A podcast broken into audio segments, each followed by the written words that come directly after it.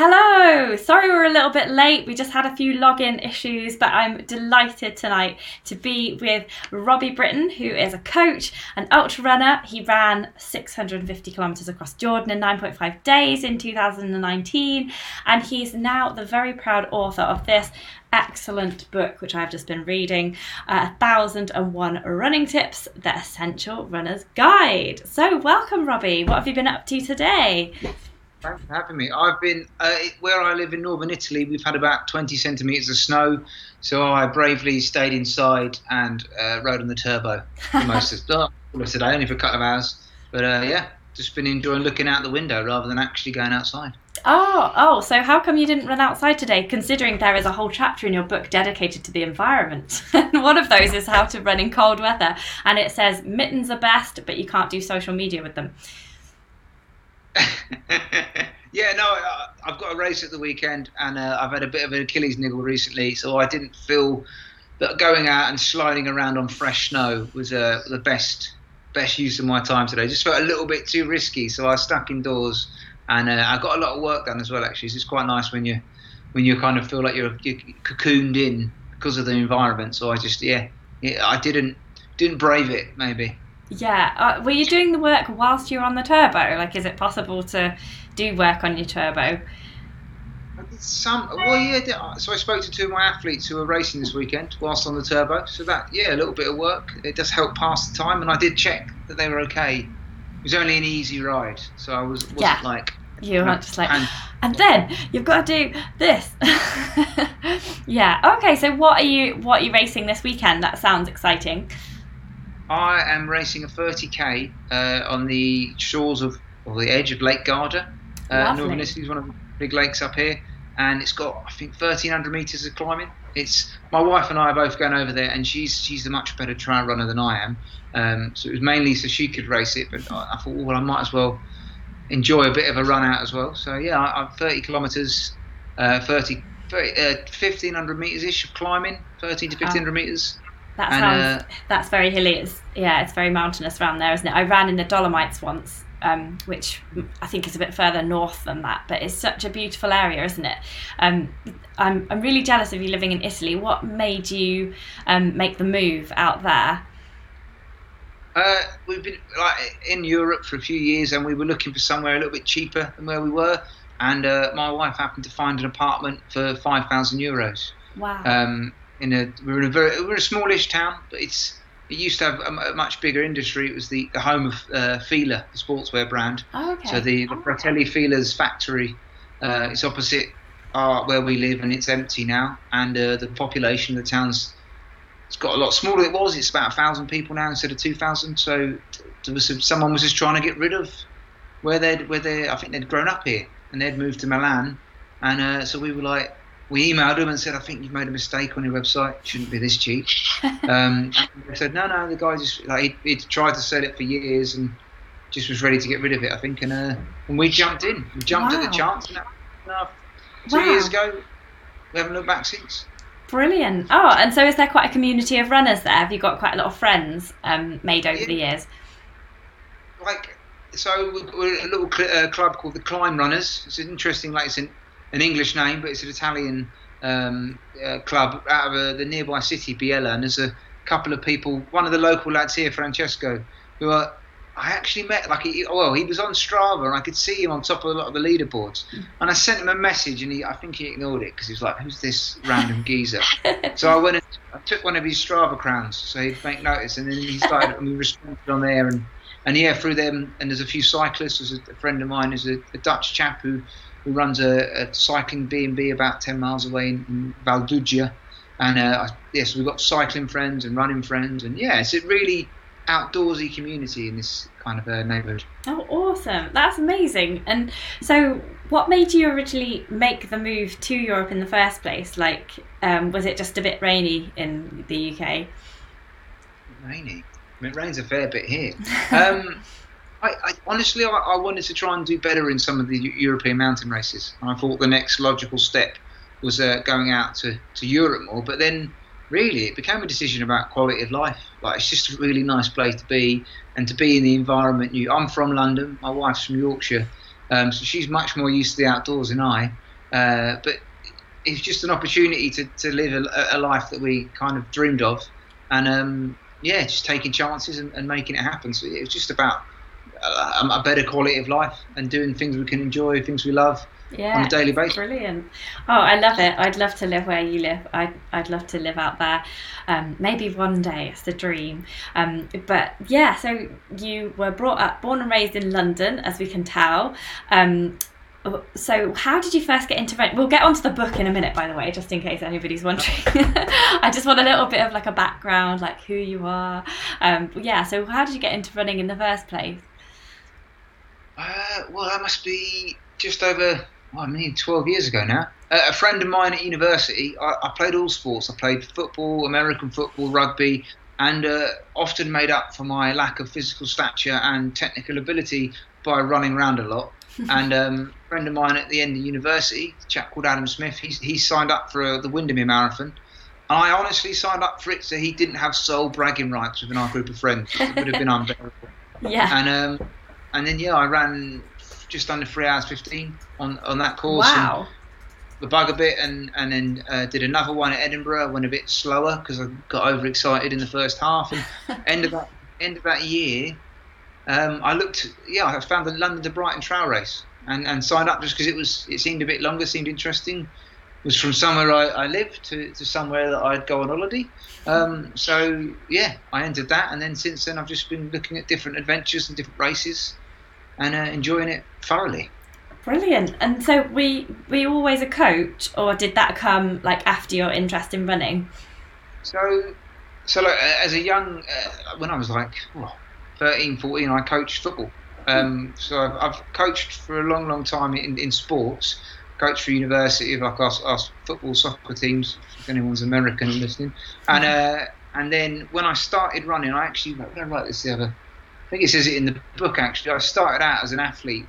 We did a bit of coaching to support that lifestyle, and I think you see that a lot with um, with ultra running athletes. It's it's a way to support what we want to do and it, it very not very quickly, but it, it, the tables turned, and I'm now a I'm a coach. It's my profession. I like to think, and I, I do a bit of running, I do a bit of cycling, but primarily I'm a coach, and uh, and I just love it. It's just like before I, I made the, the leap to being full time my coaching, I was teaching geography in the outdoors with the Field Studies Council, um, and and some, and some other companies that in that kind of area where you get in the river, and like GCSE kind of kids and just try to stop any of them drowning. And if they can learn a little bit about geography in the meantime, brilliant. Um, so, yeah, that's so my background has always kind of been teaching and coaching uh, in that regard.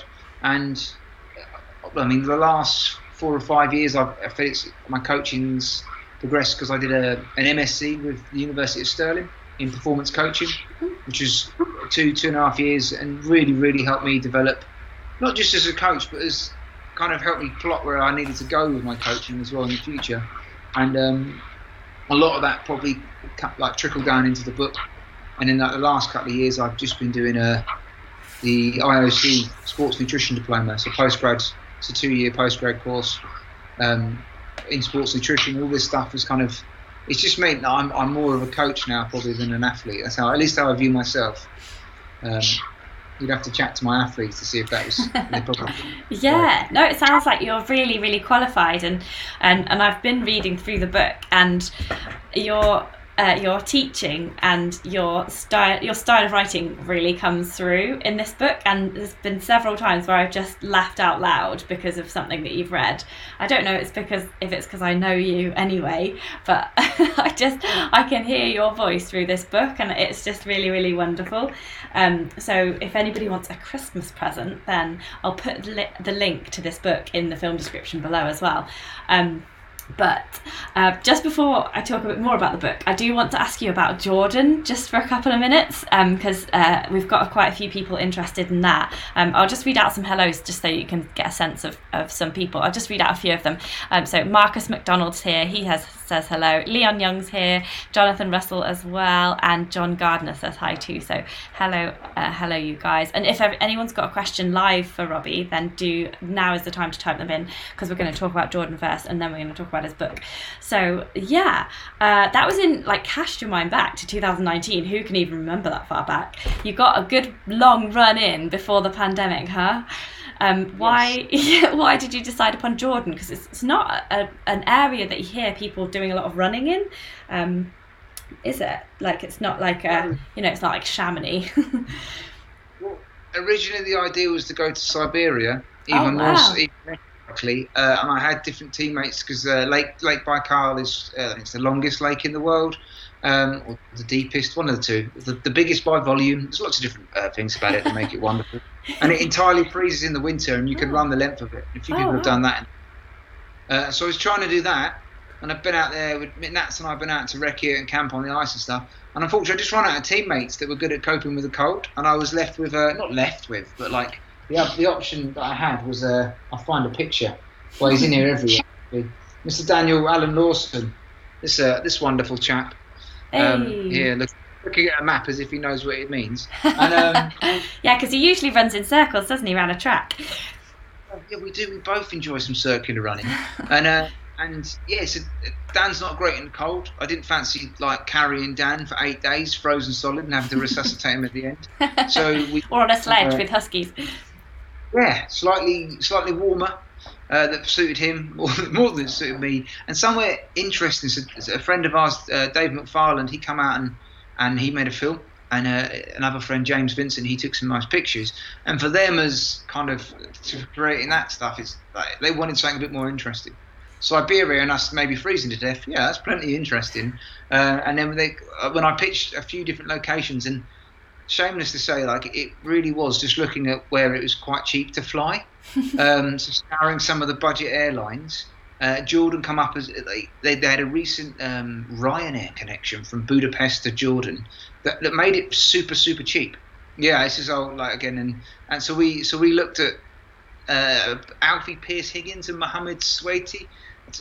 I probably got his name pronounced incorrectly there, so I apologise for that. They had run it before and set a record of about 12 13, 14. We're not quite sure what their record was because it involved rest days and hospital visits and, oh, and right. some of them running.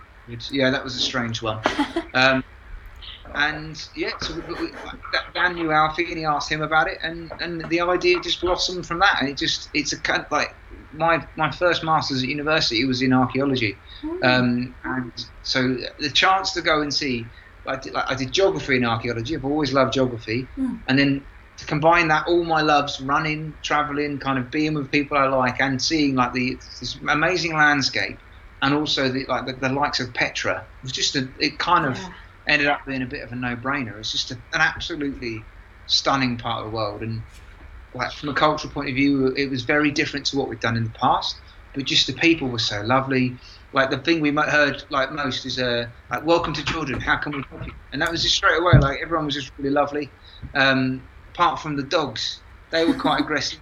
Recently, there was a lady who's out actually out there at the moment, has had her, her trip curtailed after being bitten by a dog. So I was oh, reading no. a blog. Yeah, it proper got into her leg. Oh. She was in like the first couple of days. They're really like they're like sheepdogs, like guarding the, the, the livestock. Yeah. They got like these bondage necklaces. One of them, like we were seeing it, and it become like it had spikes coming out of the necklace. Like, and you're like, this is, am I like some kind of weird club in London? Or is this really?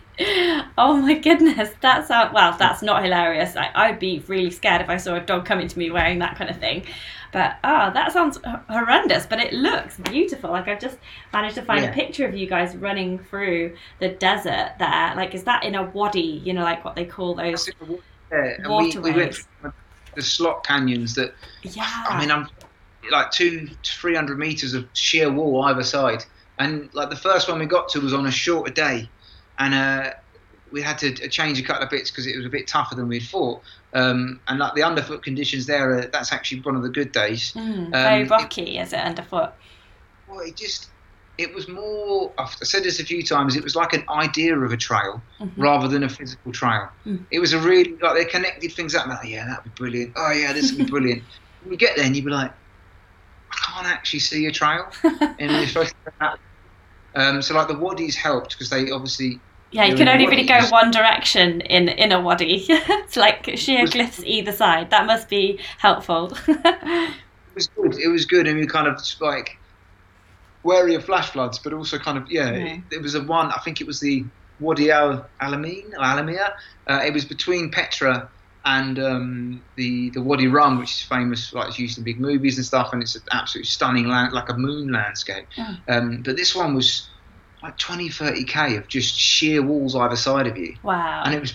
I just absolutely kind of. I, I, I had a saying I kept saying to the, the crew we can't there's um, a book by a chap called Martin Lindsay about a 1930s expeditions to Greenland and he says one cannot exhaust one's superlatives too too early in an expedition and it was so that we knew the Wadi Rum was coming we knew these Petra was coming and the first few days you're seeing things again that was just fantastic and, and um, uh, amazing but if we we got we run out of words by the end. if we'd have started by being so blown away by everything, by the end of the trip, it really was just mind-blowingly amazing to see some of these. And I don't use those those type of words lightly. Like, yeah. It's just yeah, of the- totally different to what's in the UK and Europe, isn't it? It's just completely different, like the sheer white or the sheer pink cliffs, and Like it's just dry version of amazing. Wood, isn't it? Yeah, and then you mentioned Jordan, so that's the famous um, Yeah, entrance to Jordan, the the beautiful sand, well, sand castles, isn't it? like uh, um, stuff carved into sandstone, and you just go through these rocks, and it just appears in front of you. Um, it's just absolutely beautiful. So, like, at what point was the um, was Petra on your trip? Was it near the end or in the beginning? six days. We at the end of one day we got into Little Petra, which is a one of the earliest settlements, and then the start of the next day we went through Petra itself, um, and we came in from the back end of it. Oh, what the, the names? Because there's there's the treasury.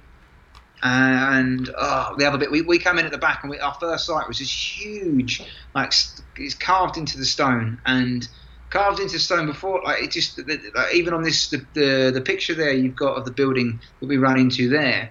Um, we actually went back and took a couple of pictures afterwards because we, we were rushing through early in the morning and like we wanted to spend as much time as possible. And this is we didn't come through that way. We, we had actually left before we got to that the first time. Took a right before we got to the nice bit. But you look at that building and there's little little kind of divots on the side where they climbed up, Yeah, built the- yeah.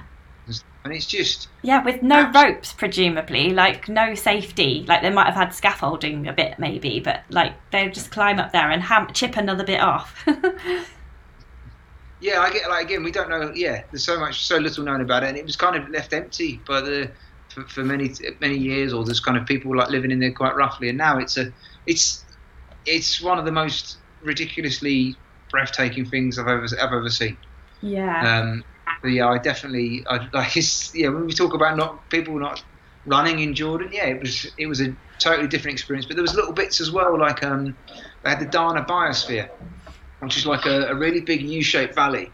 And we came to like there's a, there's a really nice little kind of settlement at the top of this this valley before you drop down into it, and then this wonderful trail the whole way along it. And I think there's pictures in I'll have a look in a sec, but there's it's kind of just the whole valley like that is open up, and you're you you come to the head of it right at the top, and it's just like in full bloom. I think we, we weren't even there in the best season for it, but it was, and then you just you, you wound down in and run through the middle of it, and it was just breathtaking, especially with like the light in in, in that kind of uh, environment as well. It's just yeah, there were so many moments like that where, especially as we'd taken our time over the trail, we'd get to points and.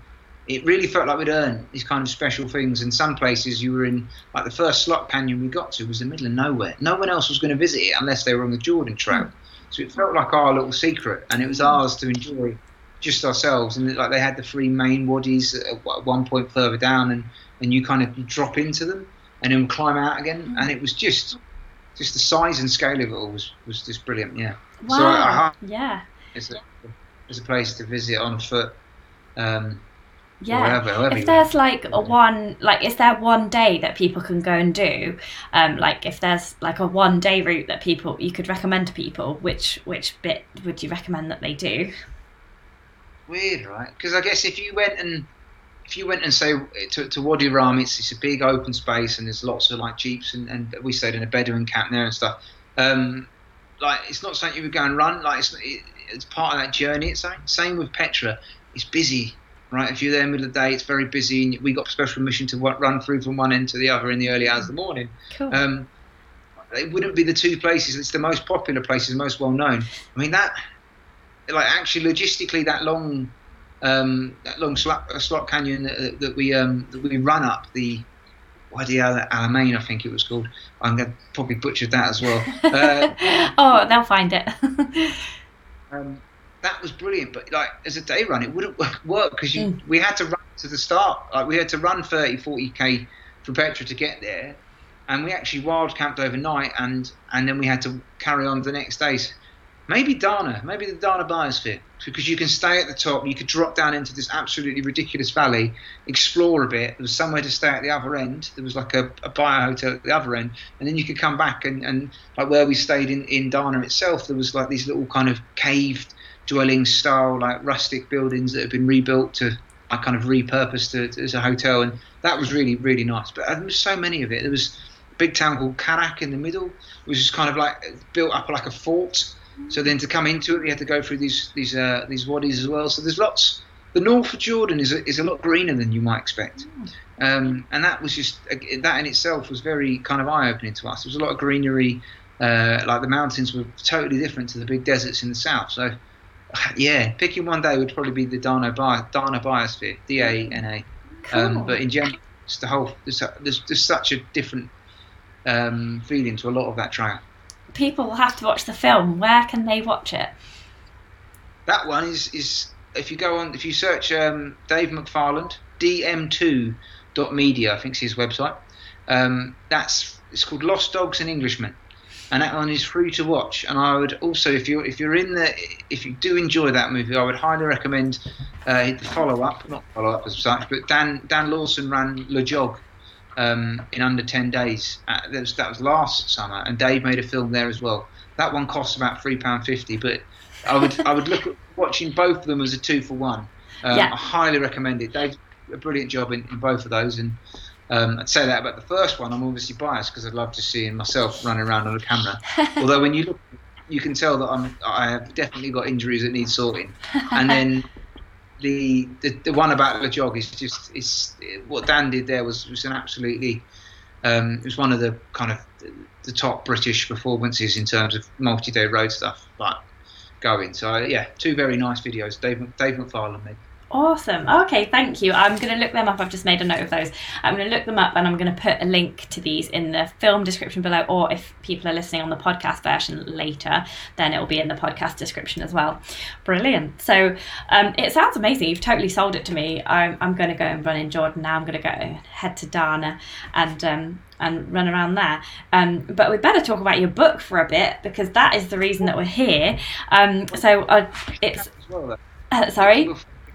I'll just quickly add that the current record holder for the Jordan Trail is now Amy Sproston. So it's Oh. a, a female held record as well. So I think it's even more. And she's someone that's like she lives out there and she knows it even probably even better than I and Dan. Um, so that was always just quite a cool thing to. Like I chatted to her before she tried out on the record and stuff, and it's she also had a, a really brilliant experience of, of the trail. So there's more and more people seeing it, and uh, and more stories around that are quite an exciting part of the world. Amazing. Oh, that's great. So, um, do you can you remember what her record is? Um, did she totally yeah. annihilate it? I think we were like nine and a half, and she was under nine. I can't Wow. remember. I, I was talking to myself to check before I did the, this call, but she was. It was probably just my ego was too damaged to. Uh, um, was she making a film though? Because if you had to keep running back and forth for making this film, that must have slowed you down a little bit. I think we only ran back once at the start because the film guys, Dave and, and James, were, were like, "Oh, come up here! It's a really good view." and we ran up, and I, I kind of told them off. I was like, "We're still here to set a record." I mean, like we, we- me and Dan, we, we, we kind of we got lost a fair bit. We we, we did a quite a big diversion for finding a dog and stuff, but it's n- nothing else. Like Amy just ran a better run over that. She just ran. She's a fantastic athlete, and she she ran it quicker than we did. There's no like if going back and forth for a film or anything. There's never. If we wanted to go quicker, we could we would have to put our put our foot on it a bit more. I think that's all we could have left it to. oh, that's brilliant. Well, hopefully, um, we'll see that record fall and fall and more interest in the trail as well. Um, but your, all your experience has basically basically I read this well I haven't read all of it. I've I've dipped in and out because th- I felt like that was a good way to read this book. Like the tips are very kind of dippy in and out. Like there's um yeah there's just lots of different little bits and bobs in there that you can dip in and out of. But reading it, um, I just felt like it was a compilation of everything that you've learned over the years, like all, all your courses, like um, all your university stuff and your diplomas, and and also just you as an athlete yourself, kind of distilling all this information, all this hard-won information into um, one handy book for everybody to to just use and, and benefit from. So like was that easy to do? Like in term like comparing it to running an ultra or training for an ultra how hard was it for you to kind of just it's a different skill isn't it writing a book? How hard was it yeah like i've always written as part of like um of, of my part of my involvement in the sport uh, be it for different websites or, or like helping out other little books and stuff like that so like actually I ended up doing like a I got a whiteboard, trusty whiteboard instead. I can't work out a calendar or anything, and um and I just drew like that kind of big blue Peter kind of chart where you colour in it each bit closer to the target. I just I just set off. I, I, we had a good structure beforehand, but like what do we want to include in this book? And then I, I kind of well not kind of I let my uh, my kind of enthusiasm for different subjects on different days dictate what I was writing. So I was um, uh, this is this is my stand-up desk that I'm at here. That's made of two wooden apple crates. It's very fancy, and um, I'm just typing away, and I would write about things I wanted to write about. And then if I was a bit tired about writing about a certain subject, I might uh, like tap into another one that I had a few ideas around, and, and come back to the, the, the subject that was a bit taxing a bit later on. And it was over probably two months, like this time last year. Um, where I just kind of, yeah, I, I, as anything, I'm quite I'm competitive myself, so I just made sure that I was getting through it enjoying it, but putting in like a decent shift of of writing each day. Um, I think. I think it, for me it's similar to like running, right? You can only do so much before you're exhausted, and the quality of it, of it wanes or the motivation for it wanes. So I very much treated the writing task as, as I would uh, my training, and I did it. And when it suited me, I, I, kind of built my training around it. That time, if I wasn't, if I was low on motivation or kind of inspiration for ideas, I went for a run or rode my bike and then come back and I had new ideas. Or um, and I think one of the things as well like that has helped me come up with a lot of these ideas. Yeah, my own running career definitely is, is in those pages, but the all the running of the athletes I've worked with over the years, because yeah. it kind of amplifies the experience. Like I can learn from my mistakes, but I'm also learning from the, the successes and failures of the people I've worked with. And as you learn together, and that's like for me, that's how I, I coach. I try and make it an educational thing. But uh, it's not just the athlete learning. I'm learning from every single person that I work with, and then that gets distilled. Like a few people as well, like uh, have come back and said, "Oh, one of the tips they really like was getting your number before a, a race and crumpling it up, and then kind of so it doesn't kind of wear like flap around as much, and it, it contour And my wife keeps going like, "That's my tip. Like, where's the code? yeah, Natalie, like, it's a team effort. There's plenty of pictures of you in it. But, uh, yeah. People, and she's like, that's my tip. well, that's one thing I really enjoyed um, reading the book was the style of it, and just like every every few tips or so, you're just like, oh, oh, oh. I was just laughing out loud, like uh, especially like all the way. I got I've I've, I've picked my favourite tip, which is um, uh, tip nine hundred and ninety four. Um, they are there are really a thousand and one tips in here, and it's about social media. And it says, don't waste too much time on social media. If you find you haven't got the time to get out of the door for a thirty to forty-five minute run, delete all your social media apps, and you'll have the time for an ultra every day.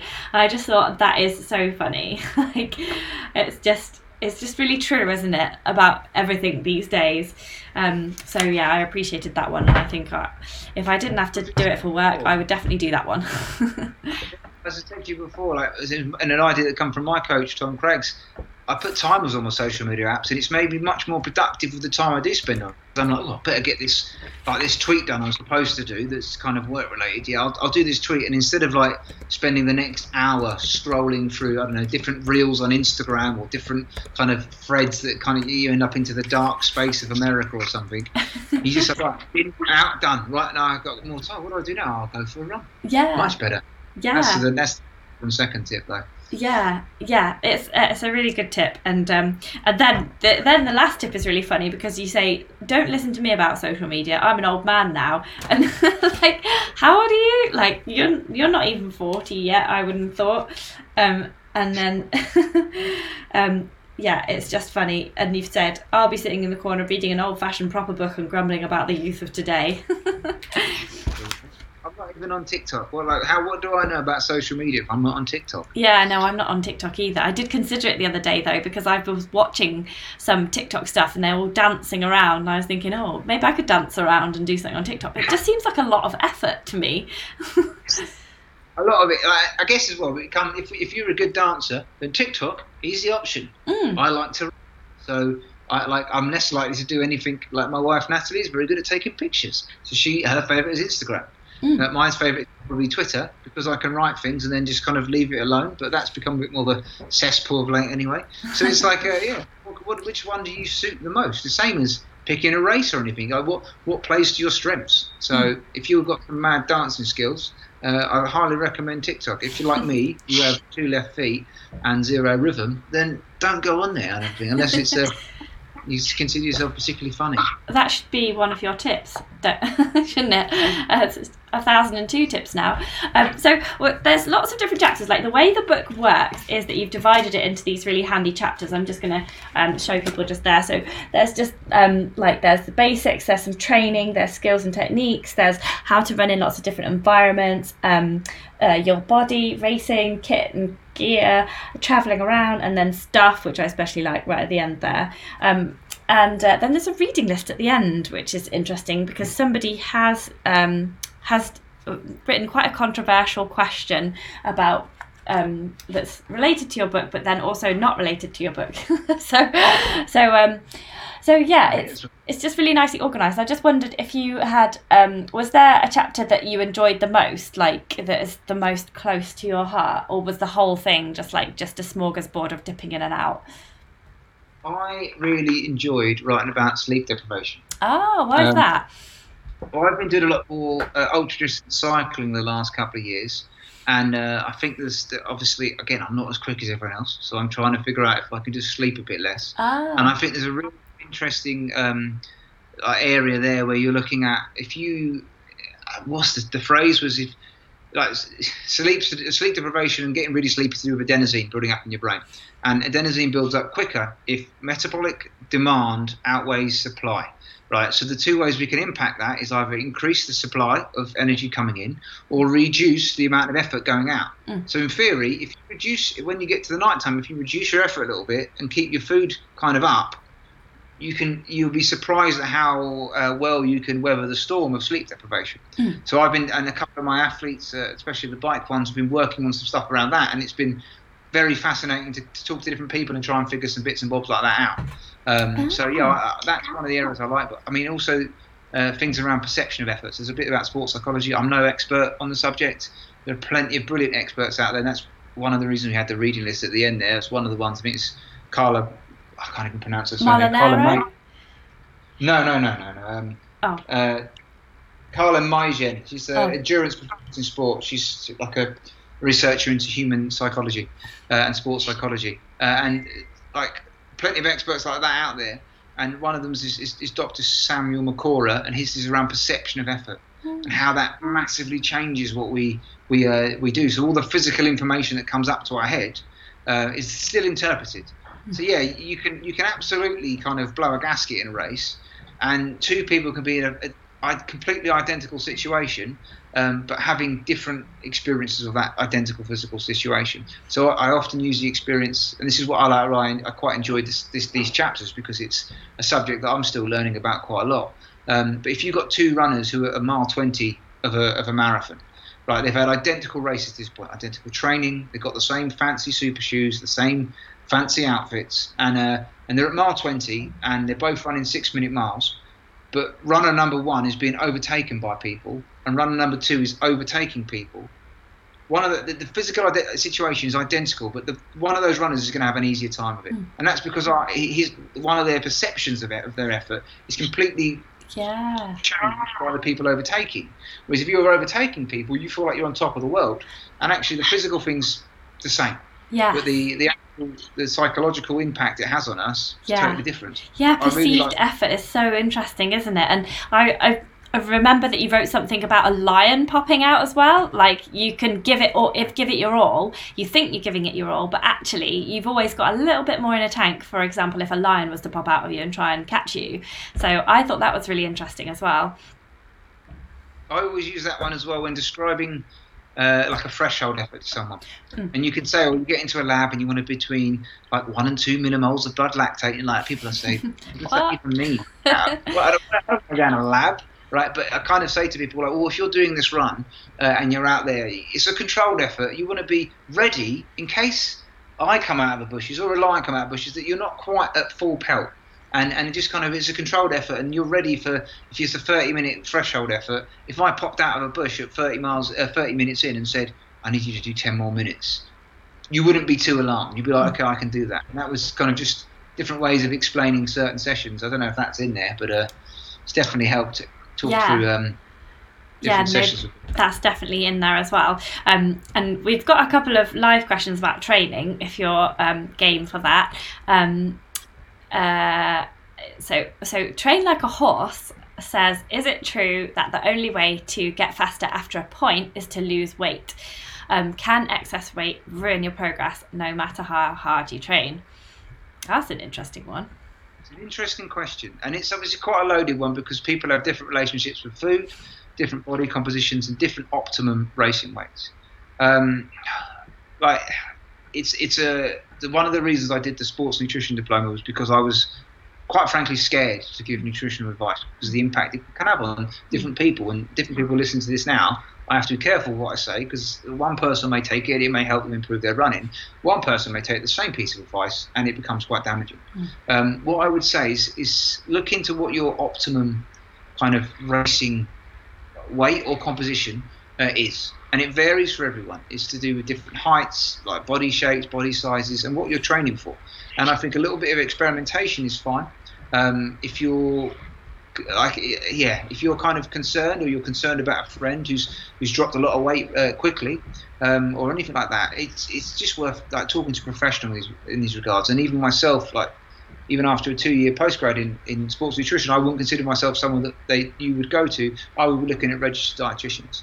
Um, so with regards to weight, um, I would say look for your optimum, like what your optimum one's for a performance. And there is an ex- like people think that losing weight, like I think there's a difficult one. You can tell I'm stumbling a little bit because some like losing weight won't make you faster, and that's not true. We do know it's true. We have to. There is a positive correlation, but it's not a, a linear one that continues on forever. So there's a point where if you start losing muscle mass or you're you're not healthy, um, you're kind of it affects your immune system, it affects the consistency of your training, then that's going to have a negative uh, effect. So it's just being aware of all the factors at play and and making that like I would advise if you want to try and push things to it to any kind of limits to speak to a registered dietitian and see if they can help you do it safely.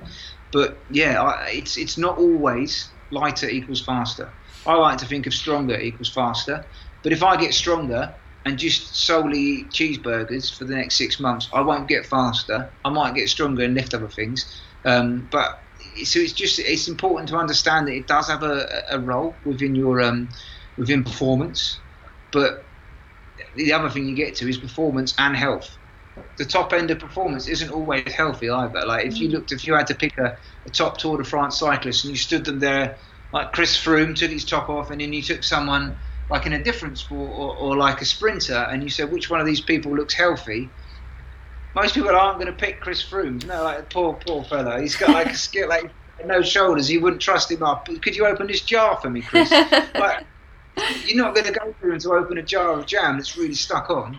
Um, and it's that kind of battle between performance and health. And maybe I'm doing Chris uh, Froome a disservice here. He might be Well, brilliant at opening. He is a major fan of Wild Ginger Running podcast and film interviews.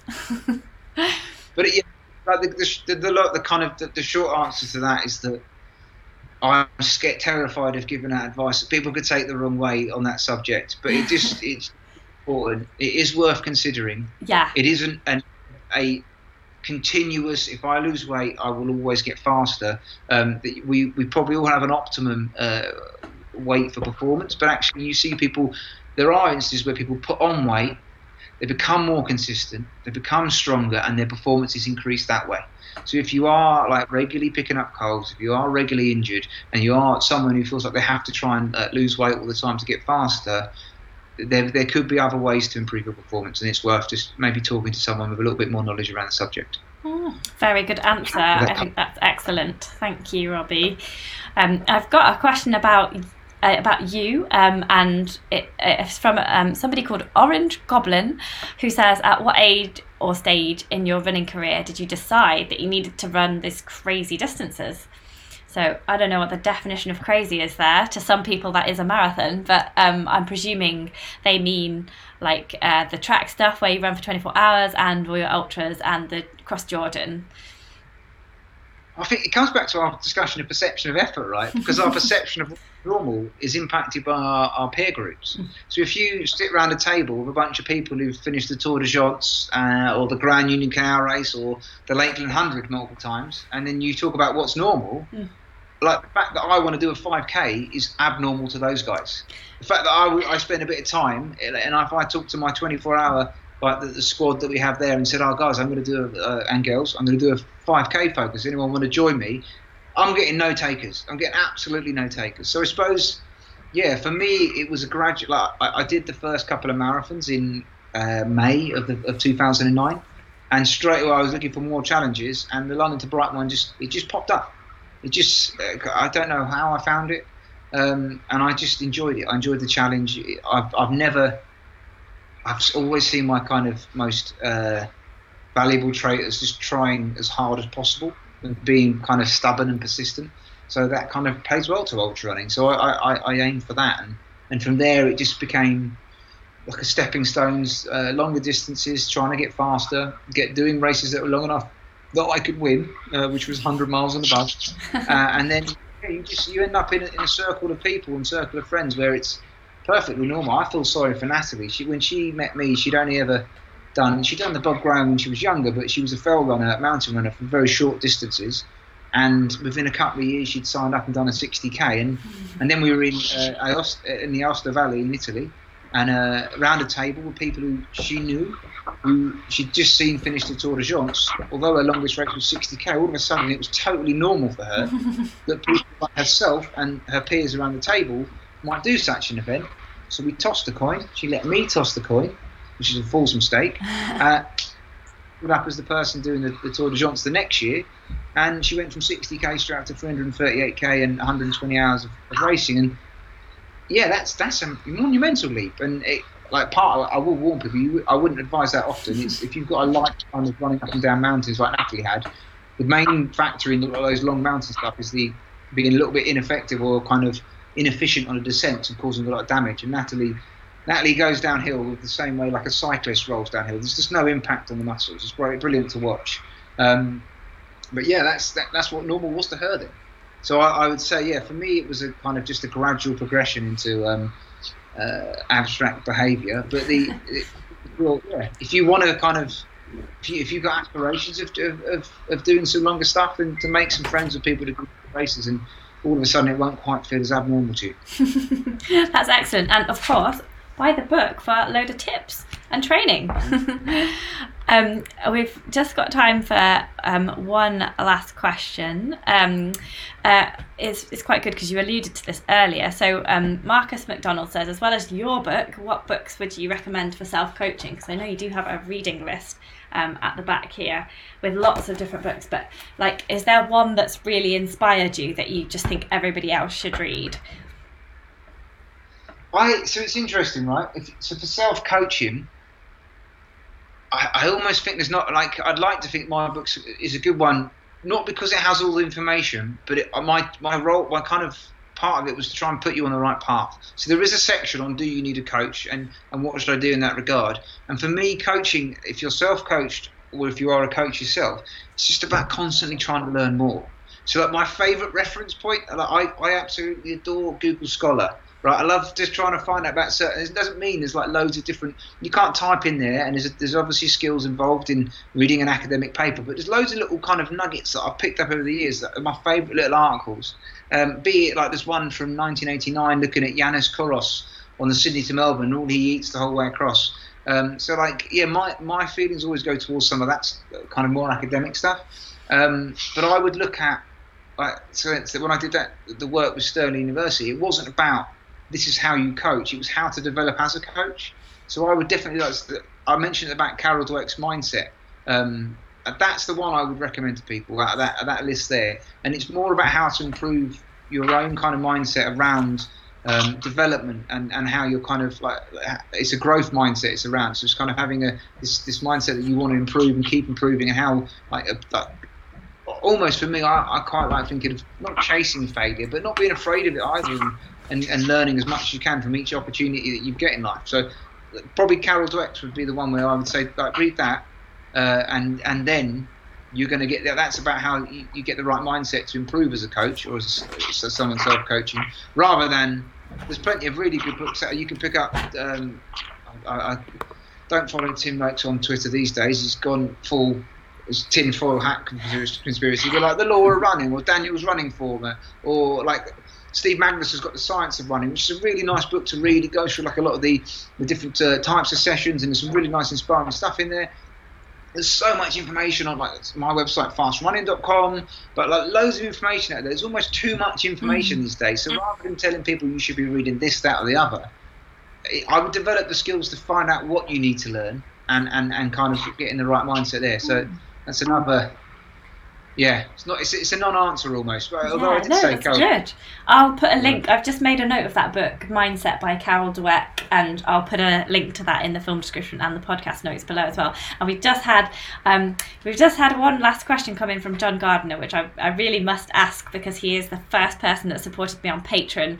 Um, so he's a, a top top fan of the channel. He wants to know your opinion about um, training um, 80% of your time at a lower heart rate um, for endurance because there's that whole 80 20 rule that um, Ian Sharman definitely talks about and a lot of other coaches talk about. So, where do you stand on the whole 80 20 low heart rate, high heart rate business?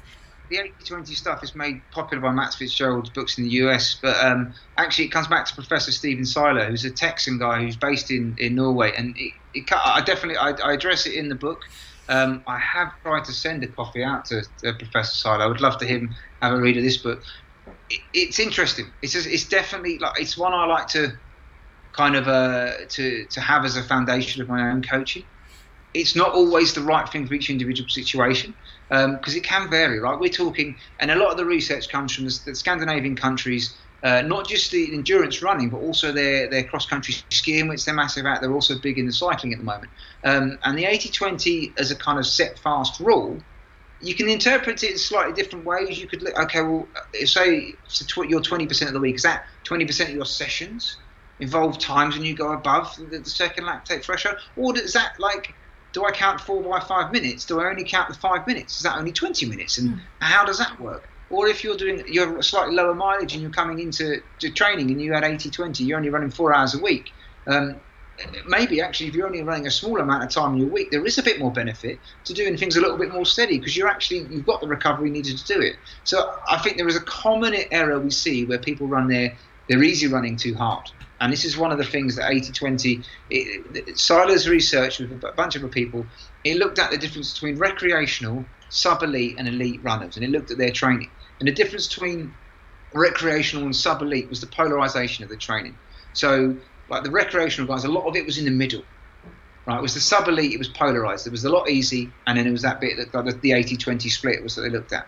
Right, so that's good. So, you, what that tells us is either everyone who's not good enough is running too much in the middle and it's not getting the adaptations they need, or everyone who's not good enough, or, oh, not good enough, but the recreational runners they're running their easy run so hard that they can't do that much of it because the difference between the sub elite and the elite was the volume of training they did. Hmm. And it's not all, again not always the be all and end all, but in that situation between the people that did get their training like polarized, they were then doing more. Um, because I like to think that if you do you're 80% easy enough, you can increase the overall volume because you're not bashing the life out of yourself. If you try as hard as possible, you're not you're never going to uh, bump it up. And even like I think it was on one of Seiler's podcasts, he spoke about working with the Norwegian uh, cross country st- skiing team. They were going as far as 90% of their training um, of the lower intensity, 10% higher. but you've got to remember, you're talking about people doing 40, 35, 40 hours of training a week. Hmm.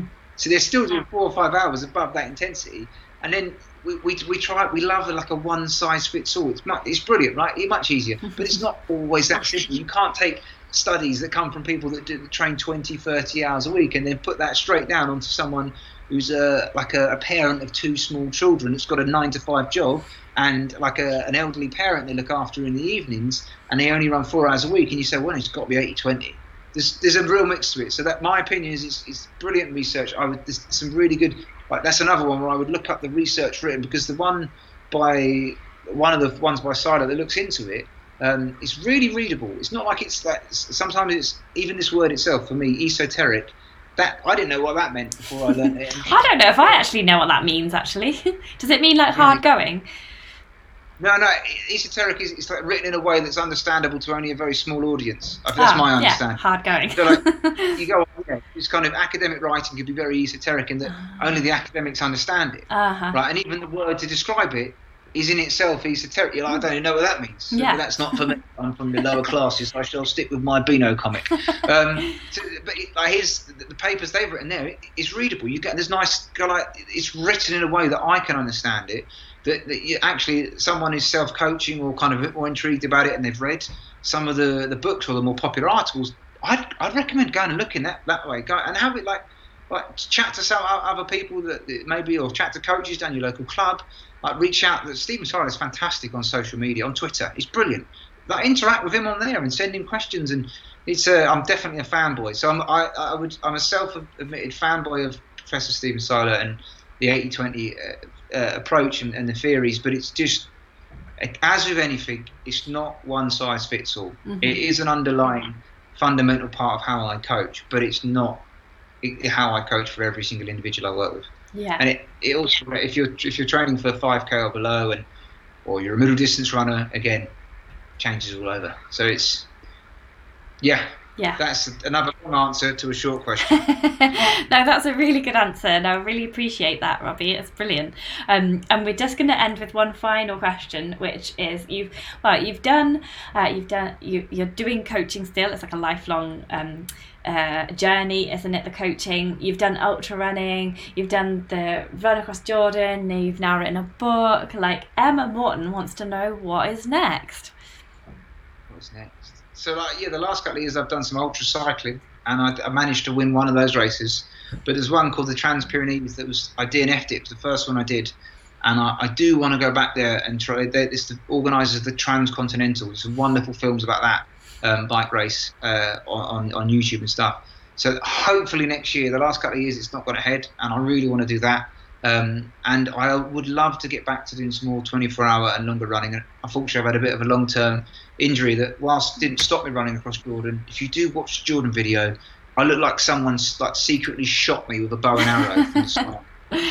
Yeah, I could go a long way in a fair bit of pain for quite a long time, but I was very far uh, from uh, the performance athlete that I, I wish to be, and I'm I'm working my way back to that. I'm back up to doing some decent training, and, and I'm doing a lot of work with a physio here in in uh, in Pry, which is our next town along, um, uh, Elenia, and she's been helping me a lot with the, the like my proprioception balance, and so I, yeah, next is hopefully to, to go back and do some some big some hundred mile ultras and to do them as fast as possible, um, and some bicycling, some, some riding some bikes around.